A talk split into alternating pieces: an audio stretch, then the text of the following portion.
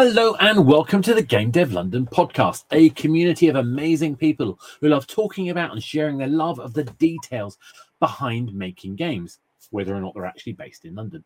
I'm your host, uh, Oscar Clark, he, him pronouns, and I am on a quest to understand everything you want to know about game dev, but never dared to ask. And today I am delighted to be joined by Michael from Rizing Games. Michael, tell us a little bit about yourself and uh, what you do. Well, thank you so much for me uh, for letting me be here. Um, so I, um, as Oscar just pointed out, my name is Michael, and I'm the head of Rizing Games UK, uh, based at Cambridge Regional College, and I've been involved in games design. I think just short of ten. Yeah, it's coming up to about ten years now. Um, it's it's been quite a journey, shall we say, to kind of see it from from the other side of the fence. So, as someone who grew up in that region, uh, I, I, grew up in a, a, lovely place called March. It's a small town, and the only good thing about small town is you hate it and you know you have to leave. but I do have very fond memories of Cambridge, in particular, and Peterborough, I must say. Um, so, uh, which which part of uh, where is that? Where is the college based? Uh, so the college is, is based. Oh, try to get bearings now. It's just North Cambridge, I think, in, within King's Hedges. Well, I'm I'm I'm from Ely at the moment, so You're I'm, really I'm ah the from you. Yeah, yeah. Um, yeah. So uh, yes, very fond members of Ely. I've actually got a lot of friends who still live in Ely and Little uh, Port. Anyway, enough nostalgia over my childhood. In fact, I had a, uh, this weekend. I was uh, last weekend. Sorry, I was um, in Norwich um, for the um, Nordev conference and lots of amazing game dev developers there. And I walked past a uh, cafe uh, where my um, eighth birthday party, at least I think it was my eighth birthday party, was in. That's still there. It's still there even after pandemic. Anyway, um, yes, we do ramble. I, I do tend to ramble a bit on these things. We are here for a purpose, however. We're going to bring us back. So talk, talking about youth, talking about um, you know exploration, why we, how we got interesting games. Um, let's talk about that because we're talking about education. We're talking about games education, and you've got a particular interest in that, obviously. Um, so when I was the age I was having my eighth birthday party in in Norwich, uh, or or when I was living in March, game development as a career was not a thing. I say that. Yeah. Apparently, the year I left, uh, I think it was the year I left. Sensible Soccer decided to set up in March. Um, uh, and uh, John Hare, who's now a friend of mine, um, told me this, and I was like, "How? What were you doing in that town?" Because it was horrible. Anyway, um, the point being though is we're in a different world than back in my grey-haired um, youth, um, where actually there is a recognition of games as a career. There is a recognition of games as a discipline. What does that look like right now? You know, what, what does games as a discipline look like? It's it is a crazy, but I, I, in my opinion, I'd say quite a magical world. Hmm. Um, I think certainly of the, uh, the, the the age group that I'm at uh, and that I teach, it's it, it's that void, shall we say? There's like that we fill the gap between from when they finish school at 16 to the point that they're looking at for university. So um, we we've had so many so many young people uh, come through our doors who have said, "I've I've always wanted to know more about video games," and, and it's almost we try and teach the course almost equivalent like motor vehicle. Like if you're going to go to motor vehicle, you want to know how a car works. You're going to look under the bonnet uh, and and tinker with it and understand it more. Games development is just the same. You're you're lifting the curtain away and being able to understand what really goes on with inside of that. Um, so it is a really wonderful place. I think certainly in the last few years, I've seen such a uh, an amazing community of people come through together. And it's everyone's got their interest. Everyone's got such a passion, and everyone's all on the same page. Hmm. And it's lovely, and everyone's got the same interest, and you start to see this community building. Like everybody loves. But isn't that the key here? It's like, um, I mean, I think that the skill sets of yeah. a game so if we're talking about developer, we're talking about coding. If we're talking about artists, it's art. You know, there's the digital uh, art techniques. There's 3D art. There's environment art. There's all sorts of things to talk about with art. If you're doing design, that's a slightly different thing. But generally, a lot of the skill sets that you're asking people to learn about are transferable skills. But what you're focusing their attention on is something they're genuinely passionate about. You know, yeah. is that a fair summary? Yeah, absolutely. I think we we we're oh, coincidentally we're at the po- process of interviewing for the next next round of students, and when we sit there and we talk to the students, there's a lot of them that have have come from I don't know like media studies or computer science Mm. at school, so they've already started to gain those skills. So whether they Yeah. work within like if they go to IT at this level or if they come to us, as you just said, we've got those transferable skills, and a lot of people have studied art. For example, at GCSE, they've started to come up with a portfolio, maybe even some game design, uh, game ideas. Sorry, uh, and then they come to us and we can start to, to form those ideas but also work upon those skills what new and old. I think something that's really really lovely as well is as i said before the, the passion of those ideas that people are bringing in at such a young age.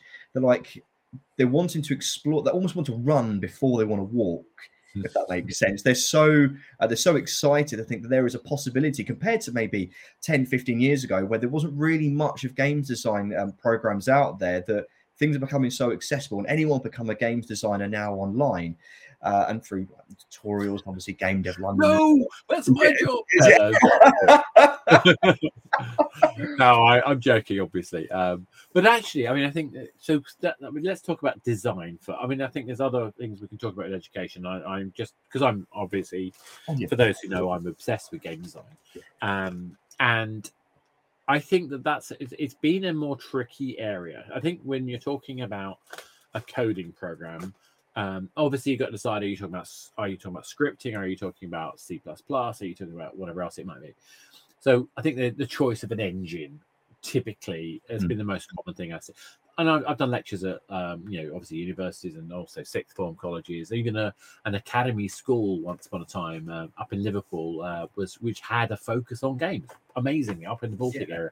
Okay. Uh, amazing uh, bunch of people. In fact, probably the most difficult questions about game design I've ever had have been come came from that sort of 15 to 17 year old um, group of kids who were just amazing. Um, yeah, I was. They, they asked me about Wii U. That was the era I did this in. I was not. I was not very complimentary, and uh, I got the best response ever. anyway, enough said. Enough said. I'm old. I do these things.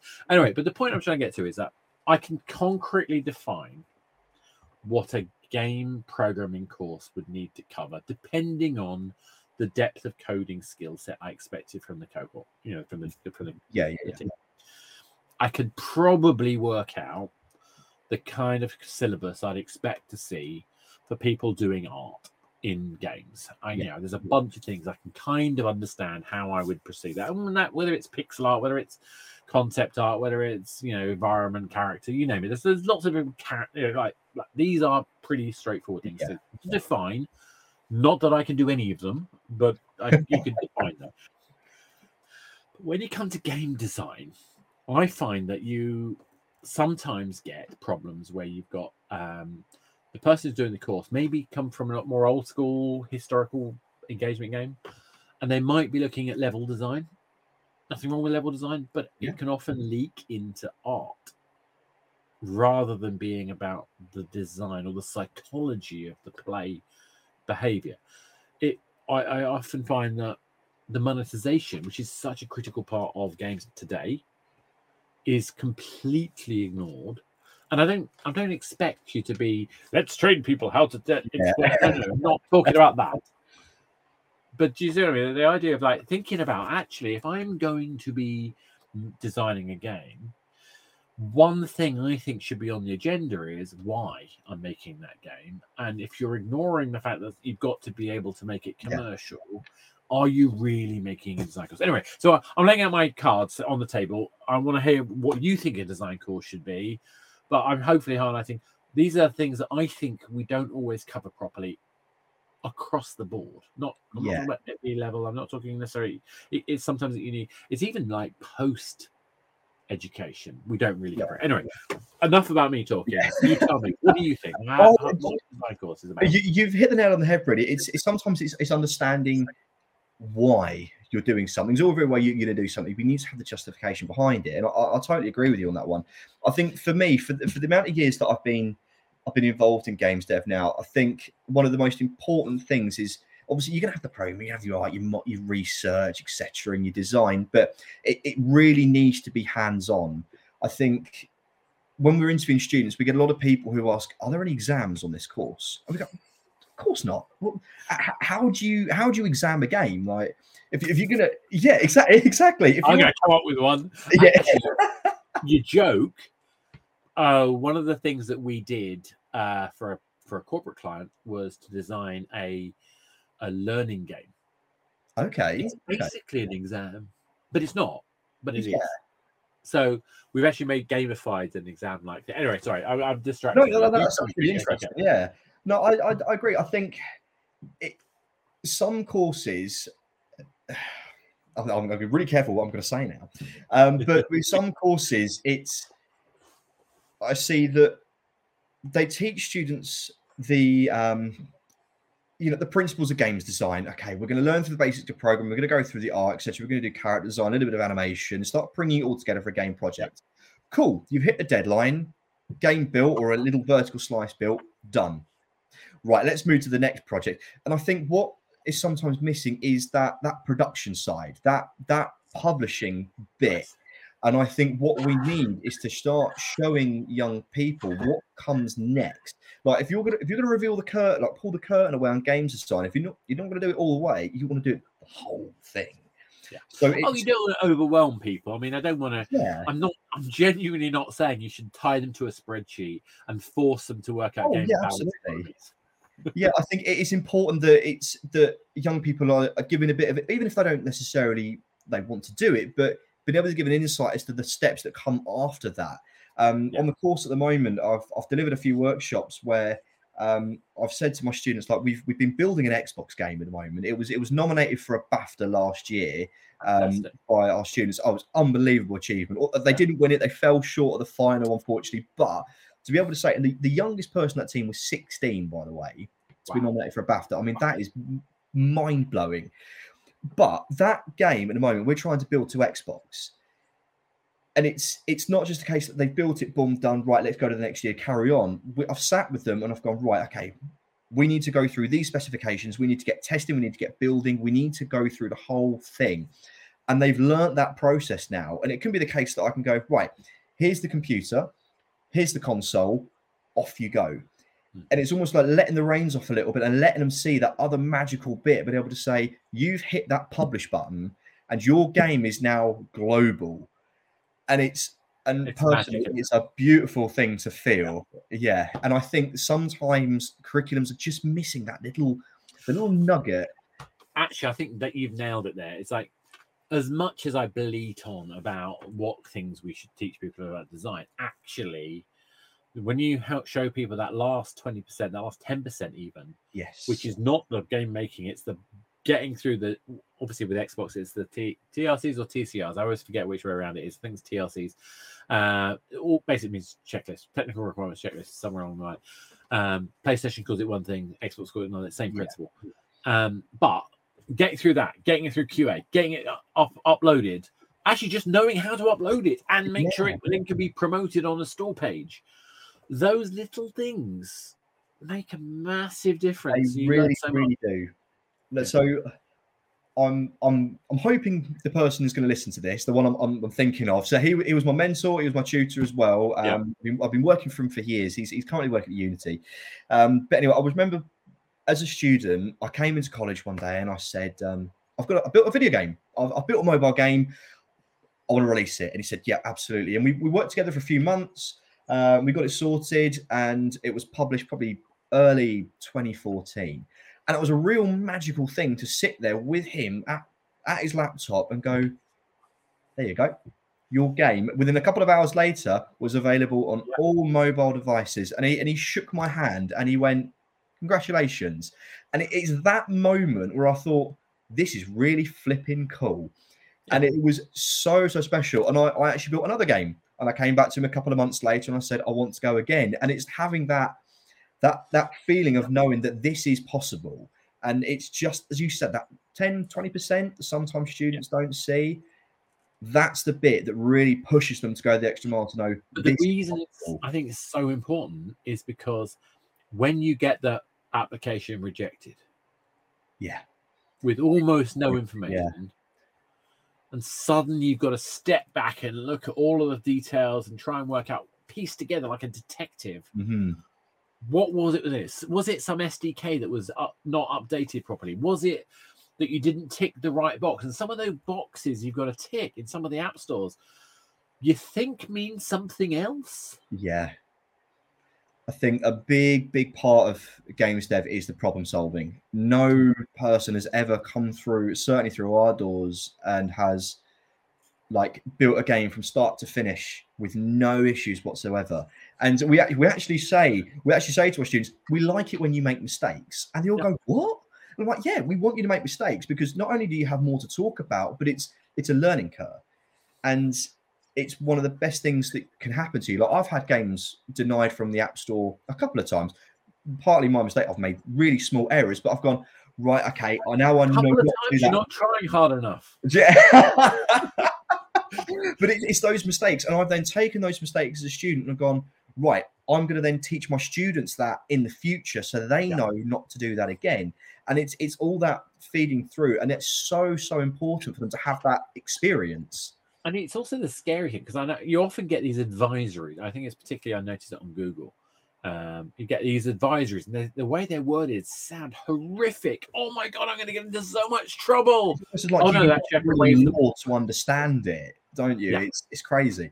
Yeah, but I think I think that's really the kind of very key there. It's like this idea that it's that last stage. It's the dealing with the horror, the fear, the the the stuff, the unknown. When you get these these points of information which you, you've never seen before, can be terrifying. But then if you have seen them before, you look at it and go, ah, that's, well, that's fine. Yeah. worries. A- And that emotional roller coaster ride of of getting past the barriers. Um, and it and it is interesting, particularly when you start thinking about well, now the next thing we've got to do is we've got to make sure we've got data. Now we've got to think about how we're going to get revenue. Now we've got to think about how we're going to market the game, because just getting it onto the store doesn't necessarily, in fact, guarantee you won't get any users. Yeah. Not the tens of thousands that you would need to make money. Mm-hmm. That is. Yeah, uh, it's, that's the thing. A lot of people who come onto the course, they, we, we give them the option if they want to publish games or not.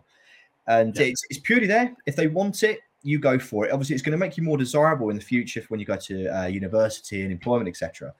But even if your game has five, uh, uh, 10 downloads, and half of them are your family and a few of them are your mates, it doesn't matter. It really does. To say that you have got something out there is is is is massive, and it's such a huge achievement. And it comes back to what does success look like, which is kind of where I was talking. You know, one of my questions about whether these things are covered. It's okay to make a portfolio piece.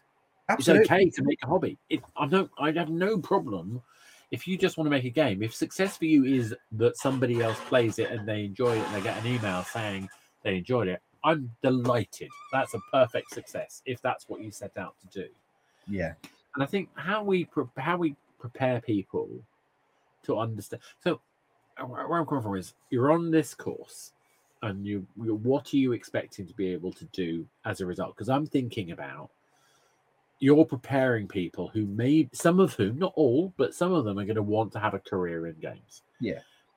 how do you make sure that the information you're sharing the active practice that you're asking them to do because i think that getting the game live is an exam between you and me Yeah. Um, it's probably worse than most of them, but uh, I don't, I don't, I don't want to say that out loud.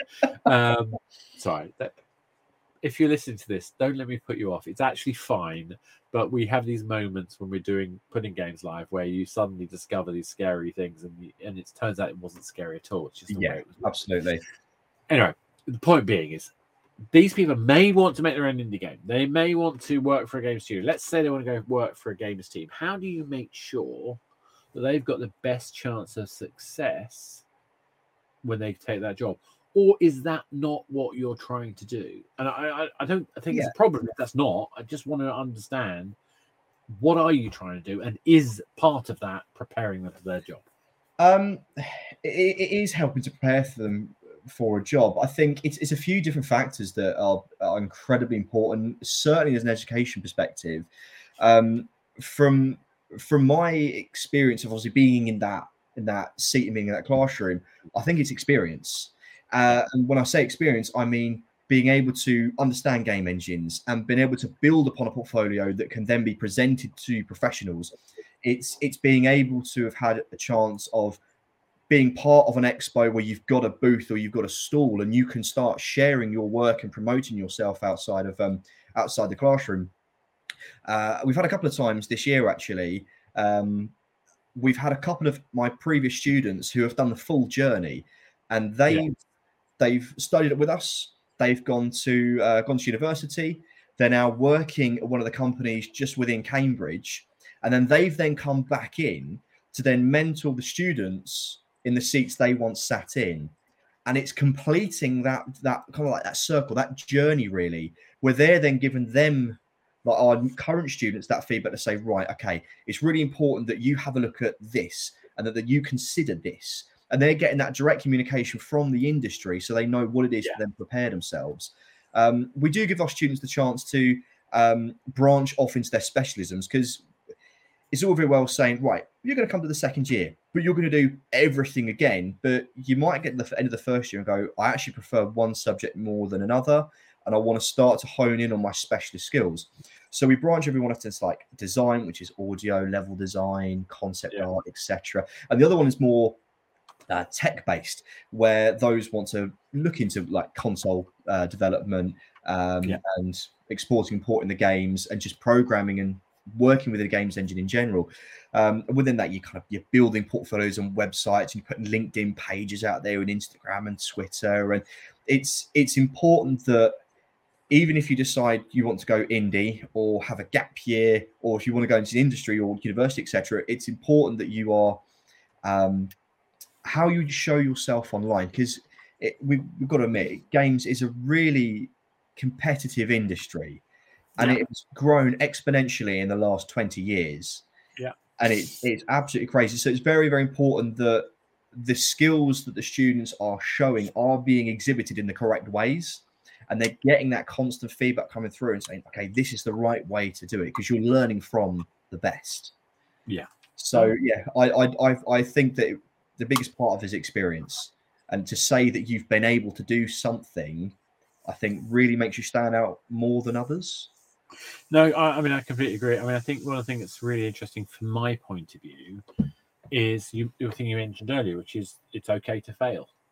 Yeah, um, it's something I I often talk about, which is the I'm a big believer in what MythBusters say that failure is always an option. Yeah. And uh, the only difference between uh, screwing around and science is writing things down. And um, that's, I suppose, the point about failure. It's like failure lets me see what happened. And as long as you are make, keeping track of what you did right and wrong, yeah, then we can improve. And, and I think that's really critical. So I'm, I'm again, I'm just going to step back a little bit from that because I'm thinking about this. You know, I think getting the familiarity which you've described, yeah, for the tools and the and the techniques, uh, whether it's the art side or whether it's the you know, coding side. But actually, I mean, I think there's what room is there in those kind of courses again this is my bias coming out yeah. for looking at game mechanics as in you know do you get people to you know spend time analyzing the functional flow of a game are you looking at the user journey are you looking at you know uh, ux so user experience are you looking at first time user experience um, is that too much detail for a course at the level you do or are you hinting at some of that stuff early enough? It, it, it would vary. I think we we definitely get students. We we have this every year where parents say, "My little Jimmy is playing Fortnite for six hours on end. Apparently, he's doing it for homework." And more often than not, we say, "No, no, no." We we we ask some students to maybe analyze a game, go home, maybe yeah. play one level of something, and we give them specific criteria for them to uh, for them to consider whether it's like user experience, maybe functionality, yeah. mechanics, etc. Um, so we, we do like to let students have the option of things they'd like to explore within, and obviously those that we do say we do think it is important for you to consider this. If you yeah. want to go further with that, by all means, and then it might be that that suddenly becomes its own pathway for our students. I think going back to the failure thing, actually, I had a I had a student was probably just after Christmas bless him, he came to me at the end of my lesson and he went, Michael, I've, I've built a game. And I thought this sounds very familiar because I, I it, this was me really that ten years oh, ago. I get to do this back. Was like, oh, it's like looking at myself. And, and he and he turned to me and he said, I've I've built a game. And I went, Oh, I'd love to hear more about it. And he said, basically, I've taken Snake, and what I've got is I move my finger and then it, you grab the food. And I was like, Oh, that's brilliant. Why didn't you put it on mobile? He went, Well, I have. And he suddenly pulled out his phone and he's there. And what's happening is as he's dragging his finger along, and when he grabs the food, there's a bit of haptic feedback. I was like, Oh, this is brilliant.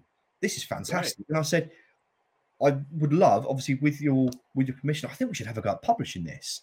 Yeah. So we we worked together, uh, Bill, and obviously publishing this until one day he turned to me and he said, "Do you know what? I don't fancy releasing this. I don't. I don't feel like there's.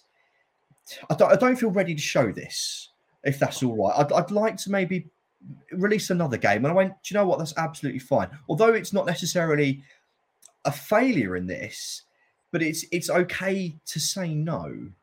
Yeah. In some cases, it was like that's absolutely fine, and he's ended up making another fantastic game for PC. And I'm like, this would be brilliant to work on on Yeah. on a console. But it's it's okay that there's no there's no pressure on you to say that you have to do X, Y, and Z. That there's there's and it, But that doesn't sound like a failure to me. That just change sounds like a change of priorities. Yeah, absolutely, and I and I think, do you know, I'm, I'm going to get very woke with you now, actually, because and and I've, I've had to reassure a lot of Don't parents. worry, this is the right channel. It's okay. We oh, we, um, we, we we believe in actually supporting people because that's a good thing. Not we don't. We don't I'm not a big fan of the word woke because it's basically an excuse to for being rubbish. Sorry. Yeah. Yeah, no, no, I get you, but do you know what? Is there is so much pressure on young people at the moment to have their entire career mapped out from 18 to retirement, and I mean, Yeah.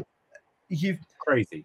yeah, and again, I'm I'm going to say, it, but life is too short. You want to enjoy it as much as you can. So I'll tell you what, if you want to go and build a game, you want to go and put it on mobile, you want to go put it on Xbox, you don't want to share it, you want to keep it to yourself, and you use that as an art form for your expression. Do you know what? You go ahead and do that. Look, Okay. nothing wrong with that. Absolutely, and I think Anyway, why is that woke? That's not woke. That No, you know I mean? I that's yeah, okay, let me just, cheesy. cheesy. Oh, I, I'll accept cheesy. Cheesy, you know what I mean? Like it, it, it's it's important that people should be Give able, big dollar for that. Yeah, like it, it, should be. It's important for people to be able to enjoy what they do, and for them to not meet a criteria that's been set for them. we have a snag, I think, in games in particular, because if you were saying, if you had that same conversation in art and somebody had created a piece of work and they didn't want to exhibit it, you would go, that's not an issue. That's fine. No one even raised it as a question. But because we're so focused on commerciality, and, and I'm a professional game maker, I am supposed to help people make games Yeah. So I will talk about the commercial side all of the time. That doesn't stop me being an obsessive game fan Absolutely. you know, I can be that at the same time, and I can enjoy the fact that there's a kid out there who's experimented, done something joyful, decided to keep it to themselves. Yeah, and I think, and, and I be sad. Yeah. well, game, games are an art form, and, and it's it's it's a way of people being able to express how they Yeah. feel. So yeah, I, I do feel that sometimes out of there there is a lot of like there's an agenda that if you want to be the best, you need to do X, Y, Z, and it's it should be we allow these people to be able to grow and explore their skill set. Again, I'm sounding very cheesy here, a big dollop of it. Um, You're it- allowed to be a bit cheesy. uh, oh, oh, good. but it, it is important for pe- for for young people to be able to decide what path they want to be, and if they want to have a go at everything, if they want to go indie, let them let them chase it. It's it's so important that they express themselves through that, and if that's how they do it, then we should we should be there to support that. We should absolutely be there to support because I, I again I, I think actually you say games are art form, and I'm going to be a, a bit silly about. It. I think it's more important than that. I, I. Okay, Yeah. don't don't bite my head yeah, what I mean by that is we're a, we're not just an art form. We are an art form, but we're an art form where you do. yes. That is the only art form, arguably. Oh yeah, you could With some, with some exceptions, yeah. loads of exceptions, I'm sure. And I'm just be, I'm, I'm just cutting to the chase because I, I want to kind of get the point out without. I think there's something joyful about autonomy that we can provide in art, in the art of games. It's something about that autonomy I think is spectacularly interesting. We have barely scraped the surface of the possibility of autonomy, especially when you add into things like, you know, the, the kind of narrative choices that we can do. If you Yeah. look at some of the narrative stories out there, how many games are allowing you to, to sort of go through a story and apply different perspectives simply because you happen to come through that story in a slightly different way.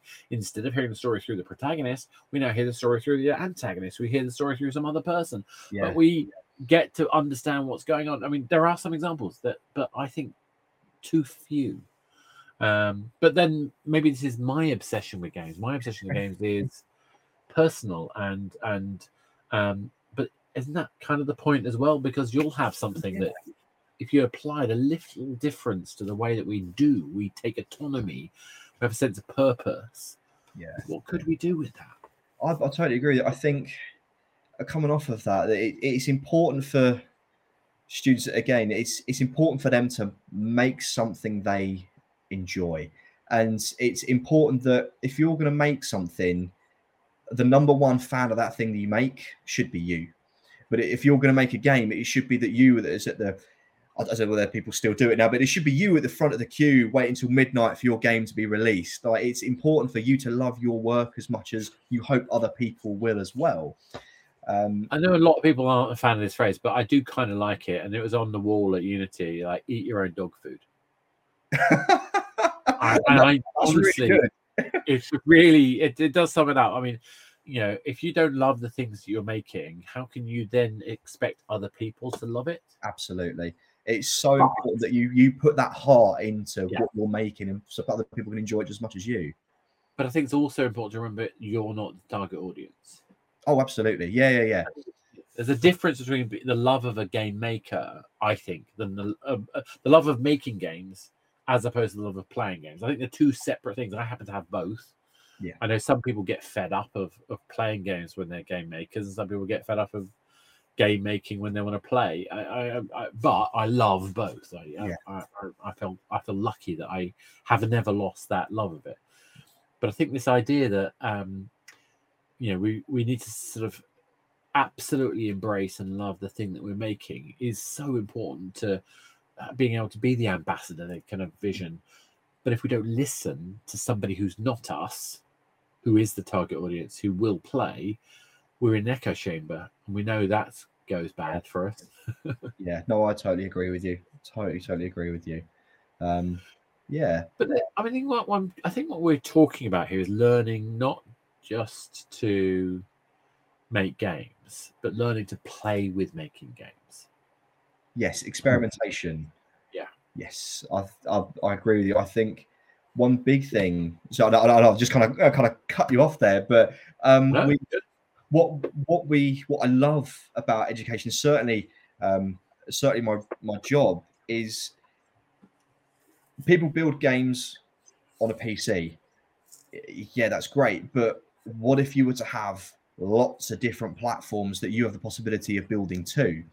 What I'm what I'm trying to build at the moment is almost a bit like a um like a games buffet, shall we call it, Yeah. where a student can come in and they go, Do you know what? I I love Nintendo Switch or I love uh, playing on my phone.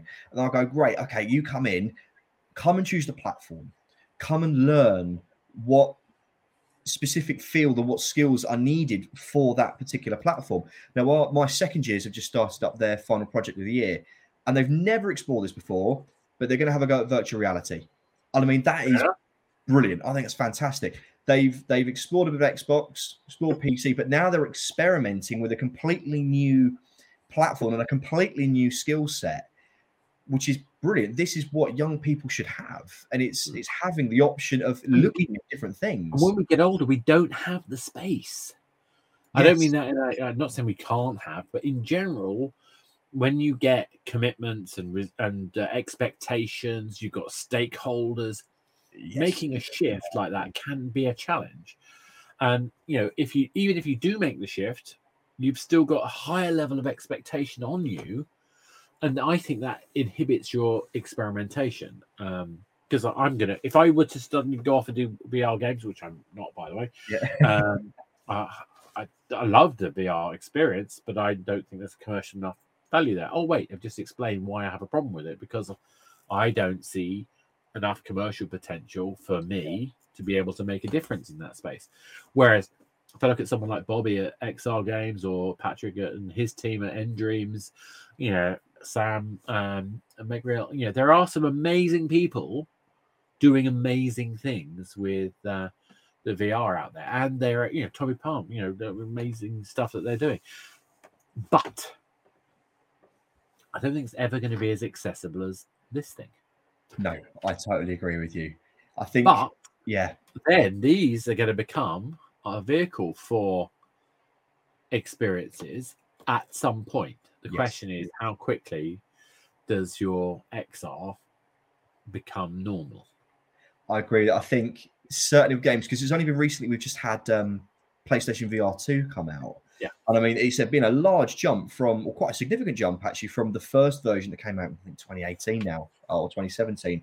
But again, with virtual reality, I think we're just scratching the surface.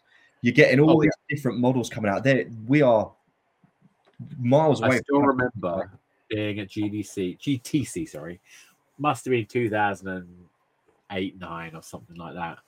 Maybe, maybe a bit later than that. And they had a, a, a kind of a, a viewer control, a viewer thick helmet thing. It was like a bicycle helmet with a viewer.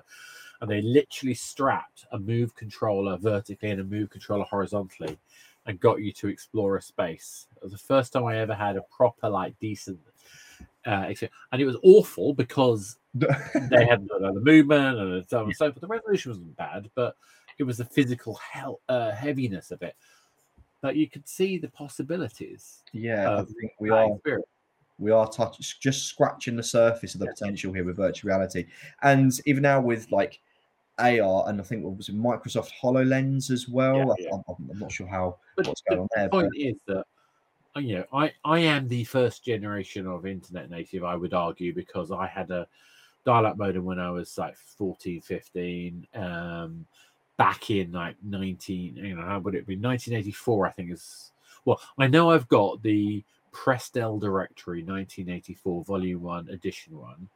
So that Prestel, for anyone who doesn't know what the earth a dial-up modem is, you used to plug a phone into a physical you know, a home phone, you plug the handset into these rubber suckers to connect to the internet by dialing numbers on the phone. That's insane, I know, but that was the way the internet worked. The hyperlink was invented by British Telecom. 10 years later, well, a bit more than that, 1998, we were discussing if we should charge for using the hyperlink. Imagine that if we'd have that, if we if BT had done that. I was in the I happened to be in the room when they were discussing that. It was an amazing kind of thing. oh wow But the point, the point is um, that we've seen this transition from those really dodgy early days to where we literally wouldn't know where we were if the internet wasn't available. I mean, yes, we have a few black spots, but in general, we're pretty much internet everywhere. Yeah. We get annoyed when it's slow. We forget there's a miracle, but it exists. Partic- Particularly when I'm streaming a 4K TV show live. You know, think about that. I'm in the middle of nowhere, I'm watching a 4K TV show live. That's astounding. Um, where we are with, you know, the, the, the, the kids that are joining your courses, they're going to be the ones who are going to look at what the equivalent of that is in 20 years' time, yeah 30 years' time. it's quite scary that, we've we've got the power of a computer and essentially a tv in our pockets it's just kind of just going off saying you can 4k This program so in- much more than- This is more than a you know the the Cray. Oh, I think it's more than a Cray computer when I was growing up, which was a Yeah. supercomputer allegedly. Um, I mean, if you think about you know the the amount of computing power they took to get to the moon, we dwarfed that on Mm. mobile phones in two thousand and three. And I think, you know what? Mobile games, I think, is where everything started to take that shift. Hmm. Uh, and of, of being part of that generation of um, of having like the, the release of the iPhone and then mobile games, uh, and being at school at that point where all of these started. That's old school. Uh, I we, we, we, we, I, I predate that. That- That's, that's modern comparatively because Java games. So I used to run uh, Mobile Operator 3's J- game platform back in 2003 to 2006. Java games existed before the iPhone. Yes. Um, now they didn't make any money. That's not fair. They. They made some, but the, point is that a lot of the skill set we see, and- this is just there is a there's a chain of thought here. Don't worry, I'm coming back to the chain of thought. We're talking about the type of kids who are doing the kind of games courses that we're seeing now. Being very patronizing calling kids, but hopefully you know. what I mean. Hey, fellow kids. Um, the the point I'm trying to make is, you know, when I met people like Ilkka Paananen and Kristian Segerstrale, all these kind of like like uber uber, you know, stars of the modern age, they were selling me games uh, on Java devices back in like 2003 4. Rovio's, we launched the first uh, ever kind of Rovio named game, which is the Darkest Fear in 2004, I think. Um, so you think about these giants now were just people making games because they love making games. Yeah. They left a lot of them had like left Nokia or or uh, at some point somebody will do a legacy of the impact that Nokia had on why Finland is the most you know dominant space for mobile gaming in the world, Mhm. in my opinion. Um, but the, the point I'm trying to get to is that these individuals just were trying it out. Here was a new space. Here was a new way of doing things, and I think what what you hopefully I think you know what you'll see coming out of the students you're working with is you're providing them with a space where they can see what the next thing is going to be. And the, your kids you just described doing VR, it may not be the VR. It's not. It's not the mobile Java that Yeah. succeeded. It's the mobile device experience that succeeded. It, maybe it's not the VR that they're doing now, but learning about spatial computing, which is what VR will teach them, will put them in a position where they're ready to be in the, the right space at the right time when spatial computing it becomes mass market. Yeah, it's it's crazy though that this this is an industry that is changing yearly. And I mean, it's crazy how many. Yeah. but it, it's, I'm it's joking, joking, but every three months, I, I would argue, I, I think there's a significant change to the market every three months. yeah, it's it's it's mad how quickly things are evolving, and it, it is trying to find a way of, of creating an experience of being able to directly feed in and keeping them up to date with everything. And Yeah. it, it can be a challenge. I'll be honest with you, to trying to keep up with all the new software and all the tech and new equipment, and it's it's it's never going to stop. And that's because we, as a human race, we become so dependent on um, on technology, and and then finding that technology and turning it into a, a, a medium of entertainment as well. Obviously, with like uh, streaming and being able to play games, or even Netflix have become a video games company now as well. Yeah. And it's like, where where is this going? Like, how is it going to end? Like, But I, I think we can step back a little bit from that, and I, I, I- maybe it's because I have the, you know, significant age uh, problem. Um, I don't feel old; I just look old. Um, the the point is that I've seen that the more things change, the more they stay the same. The syntax changes, the specific device changes, but who is at the end of the device? It's a person. Yeah. And what do mm. we love? We love puzzles and stories. And I think this is what games has as sort of a opportunity. How we deliver an experience. It's all about that start condition, that challenge, that resolution, the reward. If we can teach people to understand what makes that work, then you actually can find it's not just entertaining them that's going to work, it's also the impact it has culturally on the way we look at other experiences. Mm-hmm. I think it's an amazing kind of opportunity if we look at the psychology rather than the hardware that we happen to be using today. yeah, it's as again, it's it's we're just we're scratching the surface on something that's it's scary in some ways, but also incredibly exciting. It's and this this the was it we we earn a few the games industry generate a fair few billion quid more than the music industry. 85, 88 billion in Yeah. 2022. We- And that was a decline on the previous year because a normalization from the pandemic. That's according to Newzoo. I may have got the number wrong. Apologies if I have. Uh, go check up Newzoo. Never believe me when I talk numbers. I'm only vaguely remembering these things.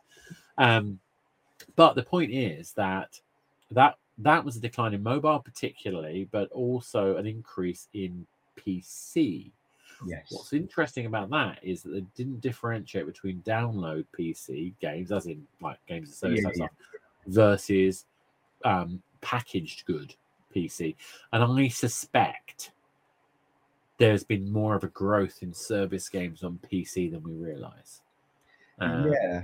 I might be wrong. I might be wrong. Yeah, I think one big thing, I w- I wasn't going to mention it, but you know, we, we can't really ignore the last two, three years with the pandemic. Yeah. Uh, and obviously the, the Well, that's why Yeah. there's been a normalisation because yeah, we were uh, oh, sorry uh, if you work in the games industry you probably know that you didn't stop working unless you were in a studio that wasn't scaled to work remotely and i i feel really sad for those people who were let go or went through struggles whether they're in games industry or not but in particularly those in games industry because I think it's a failure of management. Games is a natural, generally. I'm being a bit Yeah. Um, uh, take me uh, my, my heart is good trust me Yeah. um, may say things which are intentionally provocative but they're for entertainment purposes um, but my point is that those of us who could work remotely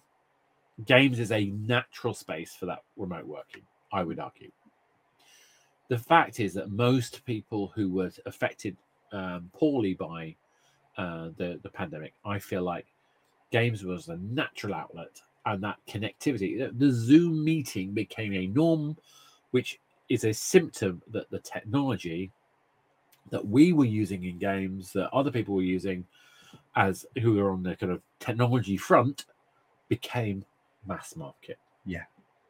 it's, it's that process will not be reversed. But it means that I will now go out and talk to somebody in person rather than using Zoom as quite as often. But I'll still use Zoom when I need to. Yeah, I agree. I think obviously we all. i'm going to come from an educated education perspective in just a moment, but lockdown happened. I mean, young people, very very young people, and oh, then suddenly locked in, and, and we are we're starting to see the knock on effects now in, in schools and colleges at the moment. But everyone's locked in, and what do you do for three months? There's no school. Sometimes there's no school running online. You've got Easter holidays coming up. There's nothing going. You're not even allowed to go see your mates. You can't leave your house. So everyone Yeah. then suddenly turns to their computer. They're playing video games, or if they're of the age and uh, they've got a bit of like a good understanding or a good level of knowledge when it comes to games, they start becoming developers. They've got the facilities at home. All they need is a computer, internet Absolutely. connection, and off they go. Suddenly, you're we're birthing uh, games developers straight out of the pandemic. Fantastic. I'll be honest with you, from my professional perspective, going into lockdown in March 2020 and that and and being through two lockdowns, that was the the most stressful and hardest experience I've ever had within my career. Really, yeah. Try, honestly, it was obviously I, I was with my family. They they so, some of my family were furloughed, Right. But where they were then having that time to be able to work on maybe things at home. Uh, myself and my sister, we we had to keep going. We, we there Yeah. was no stop. The only time we got were the weekends and the, the Easter holidays, and then being able to to sit there at home to then try and guide people through their games and and support them was such a a monumentous um, task. And in comparison to being in a classroom where you've got that divide between being an educator and then being your own person, the whole two worlds collided. Yeah, and it was it. so so um, difficult. So it's it's great that we've that some young people have got that almost that little independence that, and that confidence to go. Do you know what? I am going to sit at my computer. I am going to have a go at watching a couple of tutorials in I don't know Unity and Unreal, and I'm going to have a go at doing something. But But not everyone has that confidence, do they? no, and that there are a lot of people who certainly like myself. I get distracted working from home, and I need to be within a classroom setting. I need to be surrounded by people, and especially when um, I think one game that was hit quite badly by the pandemic. I think one it was uh, Square Enix. They were working Yeah. on Marvel's Avengers at the time, and I remember seeing the Okay. documentary when it came out, um, and they were hit by the pandemic. Everything went into lockdown. Everyone started working from home, and I think they actually had their launch from home, and you could see everybody in the Zoom call, all the developers, the concept artists, everyone part of the team in this massive Zoom call, and they launched their game from home. And I'm like, and as you said, we're now relying on Teams and Zoom, and I, I don't know whether Skype is still a thing, to be honest with you, but everything. Still a thing, yeah. I, Oh, it still is. use- I, I didn't know if Teams kind of kind of uh, took it away. no, but- Skype still exists. Interesting. I, I I'm not a big Teams fan. I think I find it a bit cumbersome, but yeah. But then we've it's it's that divide that we used to have everything has suddenly collided and we can text people from work through teams or whatever and or zoom etc when we're on the go and it, it can be struggle to sometimes find the divide i feel like i'm straying a little bit from the education side No, but I mean, I, I want to come back to that because I think. Um, so I think what we're saying here, yes, I, I think you you've hit the point. We had a very mixed experience. Some people who were already geared up to work remotely, I think, ended up having to do more work, and I think, uh, or end up. I, I know for my case, I ended up finding more work. Um, we were setting up a game publisher at the time, so nothing stopped. Like you said, nothing Mhm. stopped. But for a lot of people I know, personal friends of mine, things stopped, and being furloughed is, was no joke for them. Um, yeah I, I just want to throw it out there obviously i know some people that were being furloughed during during the pandemic it was, it was still awful for them because obviously some of them really relied on their work and sometimes mentally being within that um that routine and that schedule and that people relying on Oh, that so was so important. suddenly boom, it's all been taken away and it was a real scary experience where I was going to take it is that I appreciate all that all that context. We've got a, a lot of kids, and, and I I'm, I know some individuals have social anxiety, particularly around. I think I think quite an increased level of social anxiety post pandemic. But I know some people who, who have struggled yeah with doing the video calls, um, and I think that there's. I mean, have you seen a need to accommodate people, particularly around the mental health aspects, who want to join the course? Has has that has the level of mental health um, needs of students increased post pandemic, and is that affecting the way you design the course? The, the short answer is yes. It's Mhm. it's been it's been quite significant, and I think sometimes oh, I'm going to try and decide how deep I get with this. Obviously, we, we certainly through the pandemic, as an educator, we were there to then support the students. Safeguarding, obviously, still still having to do their job. They're still trying to support the students, etc. But then um, the impact was then starting to take its toll on the teachers. I Yes. find, and I'm, I'm I'm hoping there are other teachers out there that listen to this can empathise. But it was a very very difficult task. Yeah, yeah. Um, but in in today's uh, in today, and obviously having meetings with people, if I've got a one to one with a student, I've got a call them from home. Their camera won't be on, I- either because they've got a really messy room, um, but or they just they they've got the anxiety of not wanting to talk through a camera. Or maybe they prefer face to face. But it's it's that human interaction that we we lose, and it's so so important that we we can shake somebody's hand and we, we can give somebody a hug and uh, and be able to congratulate them or, or say hello properly. Um, and it's the same with games and trying to design it so we we have no. We use Microsoft Teams for um, for like assignments and and message students to see if they've if they're all right. The only benefit I, I find coming out of um, the pandemic and using platforms such as Teams is communication. Like if a student's going to be late because the bus, they can just drop me a text. Cool, got that. I can. I'm aware, um, and then that's great. So there's less of a reason for me to go, "Oh, why are you late?" Because they've gone, "Well, I, I text you already," and I'm like, "That's perfect." And it's we we've built up that communication, and I think it's it's almost almost like a benefit for some some young people as well that they they're learning how to be able to communicate properly or or on another level with their with their teachers. Mm. So it's really important, especially coming out of the pandemic now, that we're having our contacts built up from the industry again, to, rather than having them through video calls um, and them doing a workshop that way, that they're actually in, they're engaging, they're sat with the learners, and they're they're actually getting a hands-on experience and a proper conversation with them. So it, it is important that we're trying to almost not squash out the effects of the of COVID completely, but kind of almost rebuild, bring back to what we were before, but also use those knock-on effects to, to our advantage, such as communication. um, and the way we're kind of organise like our assignments, etc. So, no, I think that sounds right. I mean, I think what it sounds to me like is actually there were a bunch of things that probably may have needed to be dealt with, but they weren't surfaced, like yeah, mental health of your students maybe didn't get the attention potentially that could have done. The fact that the pandemic, uh, in some twisted kind of way, has put us in a situation where we have to pay more attention. We have to provide those communication pathways.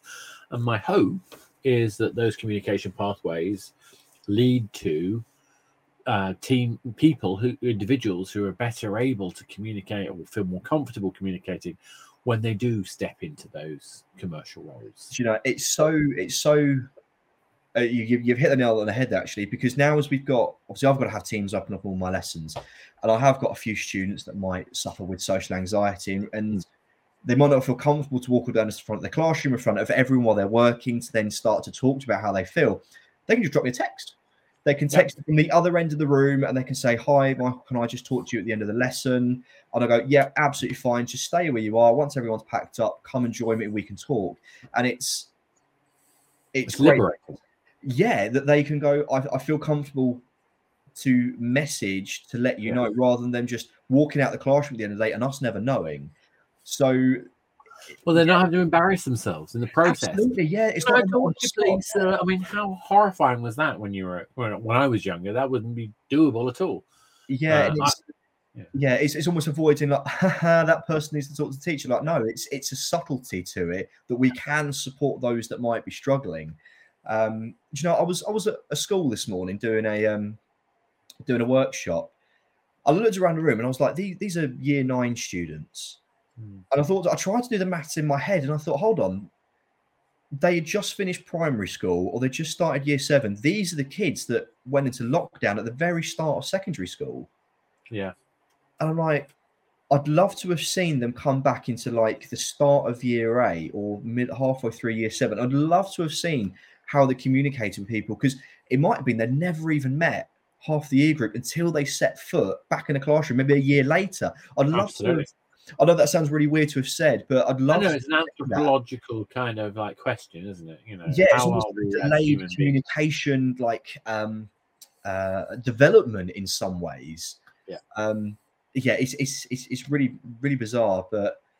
And I think that, that kind of isn't that the point really at the end of the day, which is we're we're we're learning all the way through. Yeah. We're learning about how to teach people. We're learning how to communicate with people, and hopefully uh, to wrap the podcast up. Um, thank you for listening. If you've listened to this, hopefully we've given you kind of a, a, an interesting journey on you know what it's like coming from the perspective of somebody who's trying to help the next generation of people who want to learn about how to make games in that intermediate step, post school, pre university, how they're going to take that step forward.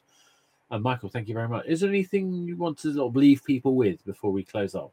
Um, yeah, obviously, again, I'm, I'm going to throw some cheese out there. Why not? I think if, if you've got an idea, do you know what? Just just run with it. I think there's so much pressure, as I've said, on young people to come up with the next big thing and to come up with an idea. Do you know what? If you've got something, just make it.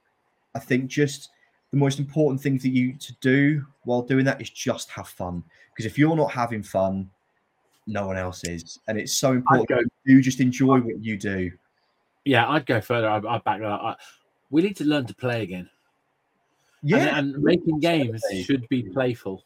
Yeah, so absolutely. let's be playful. Education should be fun, and it should be an experience for all those. And it's yeah, you've, you've hit it perfectly. So yeah, have fun, enjoy, play games, make games.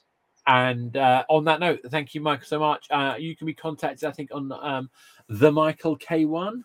Yes, is that correct? Yes, on on the Twitters and stuff like that. Um, uh, I'm Athanasius, and obviously, thank you very much for participating with this. And uh, if you want to know more about Game Dev London, then you can check out all of the details, join the Discord, chat more. If you've enjoyed this conversation, if you want to hear more like it, go check out the Game Dev London podcast. Do the usual like, subscribe, and share with other people. Tell them what's going on. If you have a particular topic that you think would be really interesting for us to explore, again, please feel free to let us know that's what this is all about. So, Michael, thank you so much. Thank you. Uh, so I have been your host. This has been your Game Dev London podcast, and uh, thank you very much for listening.